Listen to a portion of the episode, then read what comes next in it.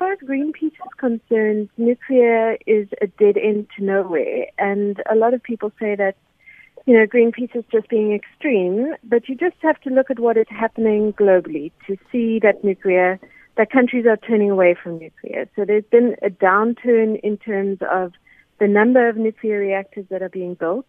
Um, France, so a lot of people raise the example of Germany, but I want to talk a little bit about France almost all of France's electricity actually comes from nuclear at the moment.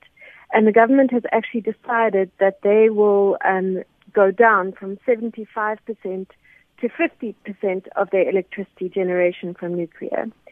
Um, and so, aside from all of that, there, there are the issues of cost, there are the issues of waste, and there are the issues of a potential accident. And in South Africa, there are the issues of timelines. So nuclear takes at least a decade to build, if not more. And nuclear projects are famous for delivering well behind schedule and well over budget.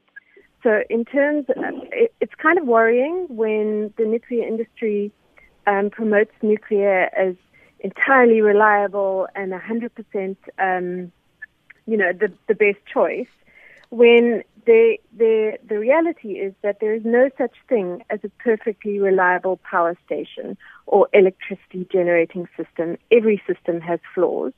Um, but the CSIR has actually estimated that the cost of new nuclear could be as much as one rand per kilowatt hour, if not more. And new renewable energy is coming in at 60 cents or 70 cents per kilowatt hour.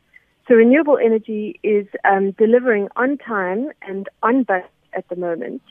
And the, the, the only way that we will pay back the money for the nuclear power stations is through increased electricity tariffs. And you can see that at Hinkley Point in the UK at the moment, where tariffs have been locked in for 20 years at extremely high prices. Do you share that sentiment, Mr. Chilani, that renew- renewable energy is delivering on time?